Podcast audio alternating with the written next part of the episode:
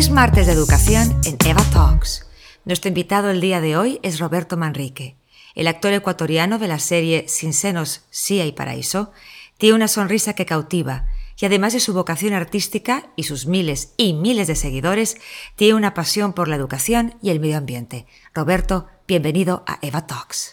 Roberto, muchos te conocen por tu labor como actor, como figura pública, pero pocos saben que tienes una fundación que hace un trabajo espectacular por los niños. Cuéntanos de Desafío Ecuador. Como no, Eva. Gracias, por cierto, por esa maravillosa invitación. Desafío Ecuador llegó a mi vida de una manera inesperada. Yo siempre, durante mucho tiempo, tenía este sueño de tener una fundación y lo sentía como algo lejano, para lo cual un poco pensaba que tal vez eran demasiado los medios necesarios para hacerlo factible. Y de pronto una desgracia generó esa bendición en mi vida y fue el terremoto en Ecuador. Sí. Ahí no hubo tiempo para planear, no hubo tiempo para pensar, sino que sentí el impulso de ir a compartir y a ver de qué manera podía servir, básicamente en la zona del epicentro, y este servicio fue evolucionando. Una vez que pasó la etapa de emergencia, vinieron nuevos procesos y me involucré en la reconstrucción de una escuela que se había caído. Ese trabajo ha ido transformándose hasta convertirse en Desafío Ecuador. Y ese es el proceso en el que estamos. El primer proyecto es la Escuela del Matar y estamos trabajando ahora en un centro comunitario donde desarrollaremos programas de capacitación y emprendimiento, tanto para los niños como los jóvenes y los adultos. ¿Cuál es el mayor reto? Porque obviamente tú has construido escuelas y estás apoyando con centros comunitarios, pero ¿cuál es el mayor reto que la gente a veces no se percata? ¿Y cómo puede ayudar a alguien que quizás se sienta que no está cercano al proyecto y que quisiera de alguna forma colaborar? Los retos han ido montando en las distintas etapas. Sin duda, uno de los retos más complejo era la parte gubernamental, porque al ser una escuela teníamos directa relación con el municipio y no era un proceso fácil, no era un proceso tan fluido e implicaba armarnos de mucha paciencia. Luego también durante mucho tiempo la fundación estuvo en manos de gente que, digamos, donaba nuestro tiempo, pero no había una estructura de personal que trabaja ahí permanentemente. Eso es nuevo.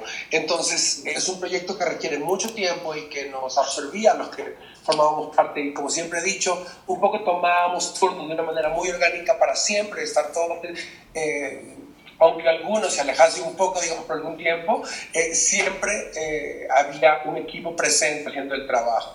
La mejor manera en este momento para colaborar, honestamente, es el GoFundMe que tenemos, que lo encuentras con el nombre Desafío Ecuador, cuyos fondos recaudados van a la segunda etapa de construcción de la escuela y a terminar el centro comunitario que te mencionaba hace un momento. Algo muy interesante es que dentro de este centro comunitario estáis ofreciendo clases que van más allá de lo tradicional, de la pura matemática, de la historia, que estáis creando conceptos diferenciadores. Cuéntanos un poco de eso. Sí, exactamente. El primer programa de capacitación que estamos por implementar, de hecho ahora que está por arrancar el centro comunitario, pues va desde lo más tradicional y práctico, además aplicado al día a día de la vida, como administración del hogar, por ejemplo, e incluso llega a desarrollar habilidades para mejorar las relaciones interpersonales, como inteligencia emocional, etc. La idea es poder tener un impacto en aspectos integrales de la familia, que no solo mejoren los temas socioeconómicos del hogar, sino también interpersonales. Hablemos un poco de las redes sociales, porque yo estoy segura que también han ayudado muchísimo a tu poder exponer todo lo que tú haces, no solamente con Desafío Ecuador, pero también con los Premios Verde, que luego hablaremos más adelante.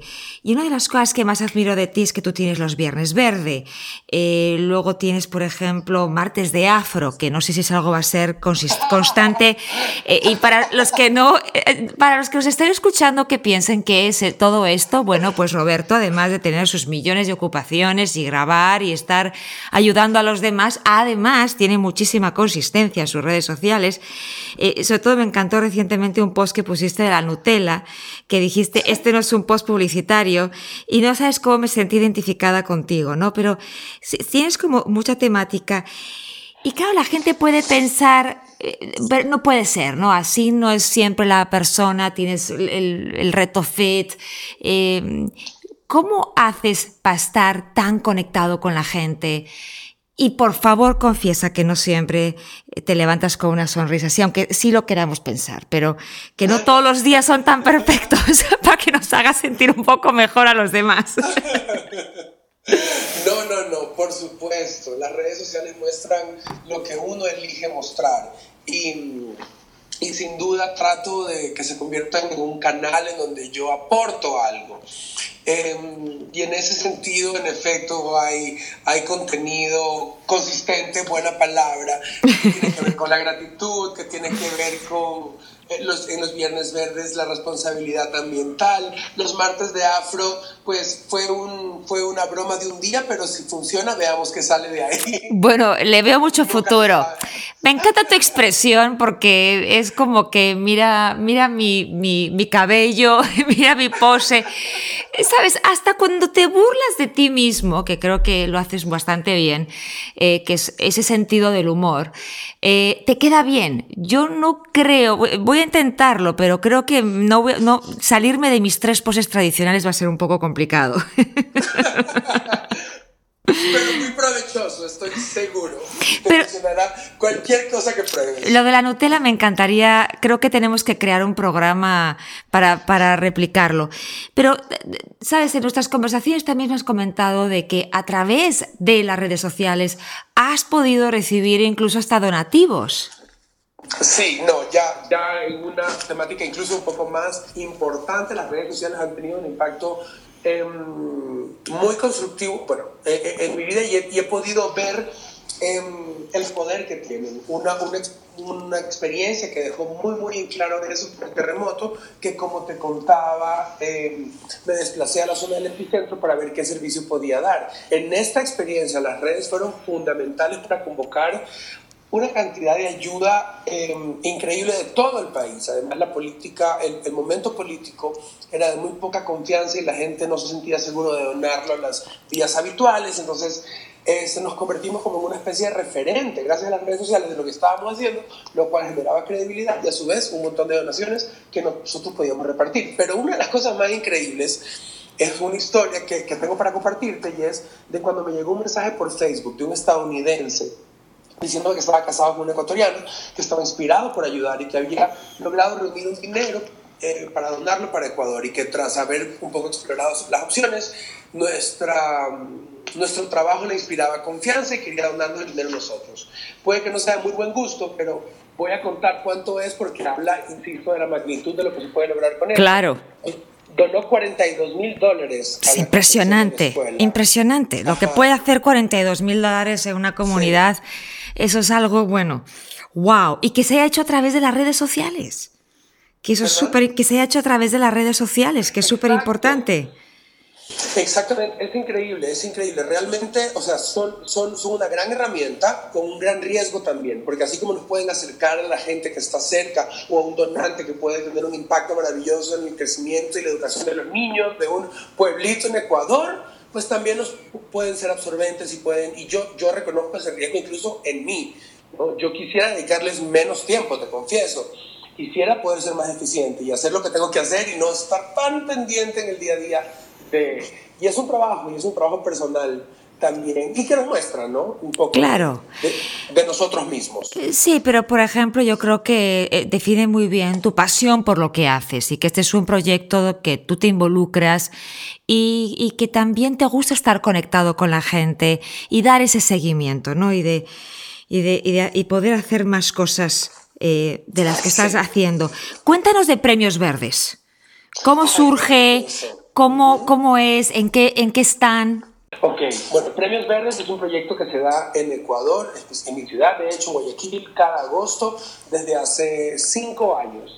Premios Latinoamérica Verde exhibe, conecta y premia los mejores proyectos socioambientales de todo el continente.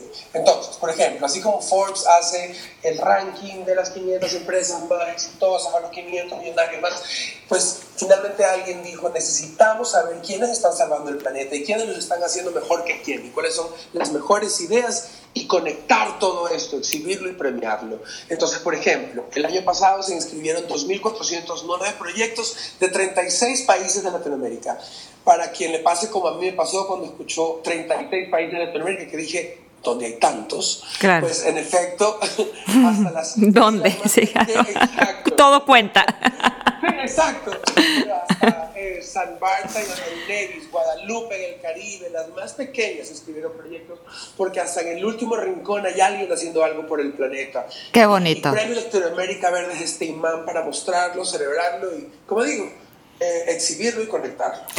Yo hasta recientemente, y recientemente digo porque me he involucrado más desde que participé en un summit en las Naciones Unidas, he ido aprendiendo poco a poco de la importancia de la sostenibilidad, pero muchas veces yo me he dado cuenta de cosas que yo hago en mi casa que tengo que ir mejorando porque me he ido acercando más a ese tema. Y muchas veces no tiene que ser tan complicado. Y tú tienes algunos consejos que has compartido conmigo y que me encantaría que compartieras con la audiencia. ¿Cómo no?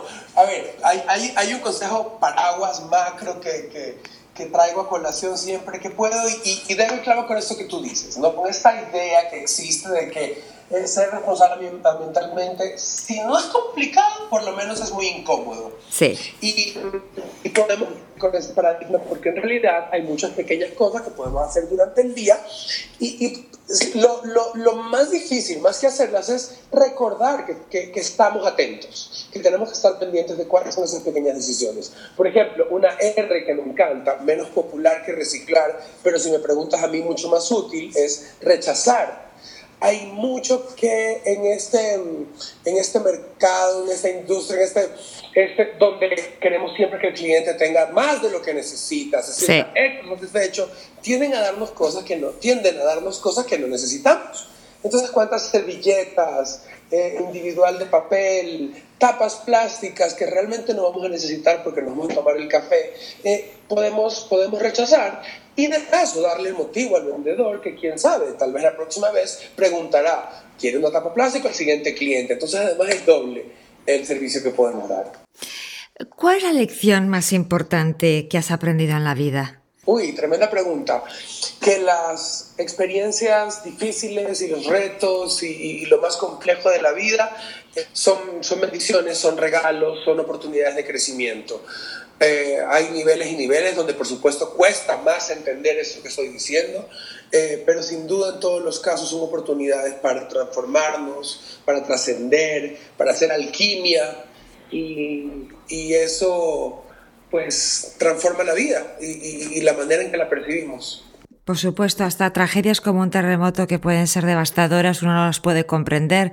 Y luego te das cuenta que nos sensibilizan hacia la necesidad humana, que nos unen como comunidades o ciudades o países, ¿no? Y que, bueno, hay que sacar de todo una cara bonita, definitivamente, y una sonrisa, porque no se sabe lo que a uno le va a llevar. Imagínate que mañana te despiertas en el cuerpo de alguien más. ¿Quién quisiera ser? Como esas películas de Hollywood que de pronto se despierta y que está en el cuerpo de su némesis o si es hombre, mujer. Yo diría que la persona que un ser que admiro increíblemente, que quiero profundamente y de quien me siento que el universo hizo solo pequeños cambios para hacernos personas distintas, que es mi hermano Gustavo. ¡Ay, qué bonito! Es, de hecho, el creador de los Premios Latinoamérica Verde. ¡Ah, wow! Un ambientalista, que es un ser EVA, que es más, ahorita mismo te digo, tendrás un talk maravilloso con él. Ya te regalo. Oye, ya está, es un done deal. Done deal que vamos a hacer un próximo podcast con tu hermano. Para que hablemos de los premios verdes en detalle, definitivamente. Exactamente. Feliz de conocerlo, porque yo creo que en tu familia... ¿Cuántos sois? ¿Cuántos hermanos sois? Somos 5. ¡Wow! Soy el último. ¡Wow! ¿Y cómo se sintió ser el más pequeño? Porque yo soy la segunda de 4. Okay. Por lo menos me tomó ahí como el segundo lugar. Claro, sí, fue toda una experiencia. Súmale que soy el último de 5 y además soy... mucho menor que el resto. Mi hermano, el que me sigue, que es Gustavo, el que te habla, me lleva 9 y el resto me lleva 15. Entonces, yo crecí, es más, por ahí he leído que psicológicamente yo soy entre hijo único y el último de 5, porque 9 años después ya la mentalidad es de hijo único. Pero por suerte, por fortuna, porque todo pasa por algo, me hicieron tío a los 8 años y entendí que el mundo no giraba alrededor mío. Ah, bueno, menos mal. Sí, tú sabes que nosotros somos 4 y tengo un hermano pequeño y va a odiar que yo diga esto, me va a matar, pero a veces es como que el síndrome de a nadie le importa lo que yo diga y además todo lo que puedas vivir ya lo vivió alguien más de tus hermanos antes. Entonces, como sentirse un poco como que, wow, estoy aquí, soy alguien, estoy haciendo algo importante, gracias. Ya lo llamamos el fenómeno del sándwich. Claro, pero nunca nadie me había, digamos que me lo había explicado en primera persona. Ya entendí. Claro, no es ni para un lado ni para el otro. Claro, para ninguno. ¿Qué es lo que nadie sabe de ti, Roberto? Bueno, porque te digo, me han hecho a mí esa pregunta y te confieso que yo misma, a mí me ha costado contestar porque obviamente hay muchísimas cosas que me gustan que permanezcan en privado, ¿no? Claro, en mi caso es muy sencillo porque como todo el mundo siempre me ha visto tan bien arreglada y perfecta y mis fotos son, como te digo, de 3 poses nada más y no hay más, pues obviamente que me vean con unos jeans rotos, como a veces me han encontrado, y que el pelo no siempre lo tengo perfecto y sabes que me gusta ser muy relax, pues a mucha gente le sorprende, ¿no? Como que te imagina que siempre... yo creo que hay gente que se debe de imaginar que uno se levanta de la cama y luce igualito que en Instagram, lo cual no es cierto, no es así, ojalá. Correcto, es esa idealización que produce. Sí. Uy, yo creo, mira, yo sí he transmitido mi apetito voraz en redes. No es que eso sea un secreto. No. Pero aquí puedo contarte detalles, sí, que tal vez nunca he compartido. O sea, Eva, puedo ser un salvaje. Ay, Dios. De verdad, eso ya sonó hasta bien. Pero de verdad, cuando me da el ataque de ansiedad, o sea, lo que me ves comer, o sea, es como... da susto ver qué tanto puedo alcanzar a comer, así tanto es. Eso sí nadie sabe. Sí, bueno, gracias por compartirlo. Justo el otro día yo estaba hablando con alguien y estábamos hablando de que cuando te da por comer algo específico y te das antojo, ¿sabes a dónde podemos llegar? Yo tengo un antojo que es, bueno, guilty pleasure, que es un chocolate de Godiva, que se llama Open Oyster. Y a veces me tengo que controlar porque justo cuando voy a comprar, a veces compro 3 para ser un poco discreta. A veces he llegado a comprar 6, pero no te engañes, me puedo comer 20. Es decir, luego por un mes no comer más. Así que bueno, tenemos ese lado, pero gracias por compartir ese secreto. En este mundo que vivimos, no es fácil tener amigos. Y tener amigos de verdad, que te apoyen, que sean leales, que estén contigo en lo bueno y en lo malo. ¿Qué es para ti la verdadera amistad? Es honesta conexión, identificación y fluidez sin esfuerzo. Para mí eso es la amistad. Sí. Y te cuento además que presumo mis amigos. Me siento de verdad que son de mis grandes tesoros en la vida. Estoy rodeado de gente muy especial, de corazones muy, muy, muy, muy honestos, muy abiertos, muy sinceros. Y se me infla el pecho pensando la bendición de gente que tengo alrededor. Ya me puse cursi y todo. No, pero está muy bien. Bueno, esa es la amistad, que sea un poquito cursi, que uno, ¿sabes? Uno tenga gente para esos momentos, porque... Al final hay una gran diferencia entre conocidos, que puedes tener bastantes, y las amistades que son profundas y que son complejas. Entonces, tener gente que de verdad, como tú dices, que fluya, que no sea difícil, que estés ahí, que cuentes con ellos, que te comprendan, que te apoyen y sobre todo que te quieran como tú eres.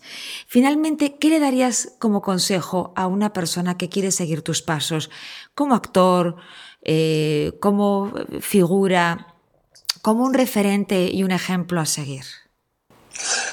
Yo creo que primero que nada recalcaría como todas las respuestas están en el corazón. No hay que mirar hacia ningún otro lugar. No hay que...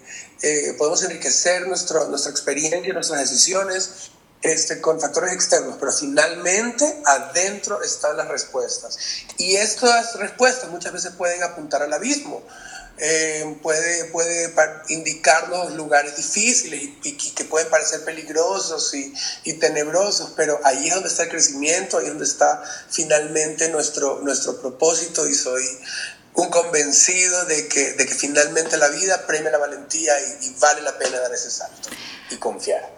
Con ese bonito mensaje, Roberto, gracias por hacer que este martes de educación haya sido tan divertido, para que la gente pueda darse cuenta que es, conocer de un tema, conocer de alguien puede resultar sumamente interesante y enriquecedor. Gracias por tu amistad y por tu cariño, Roberto.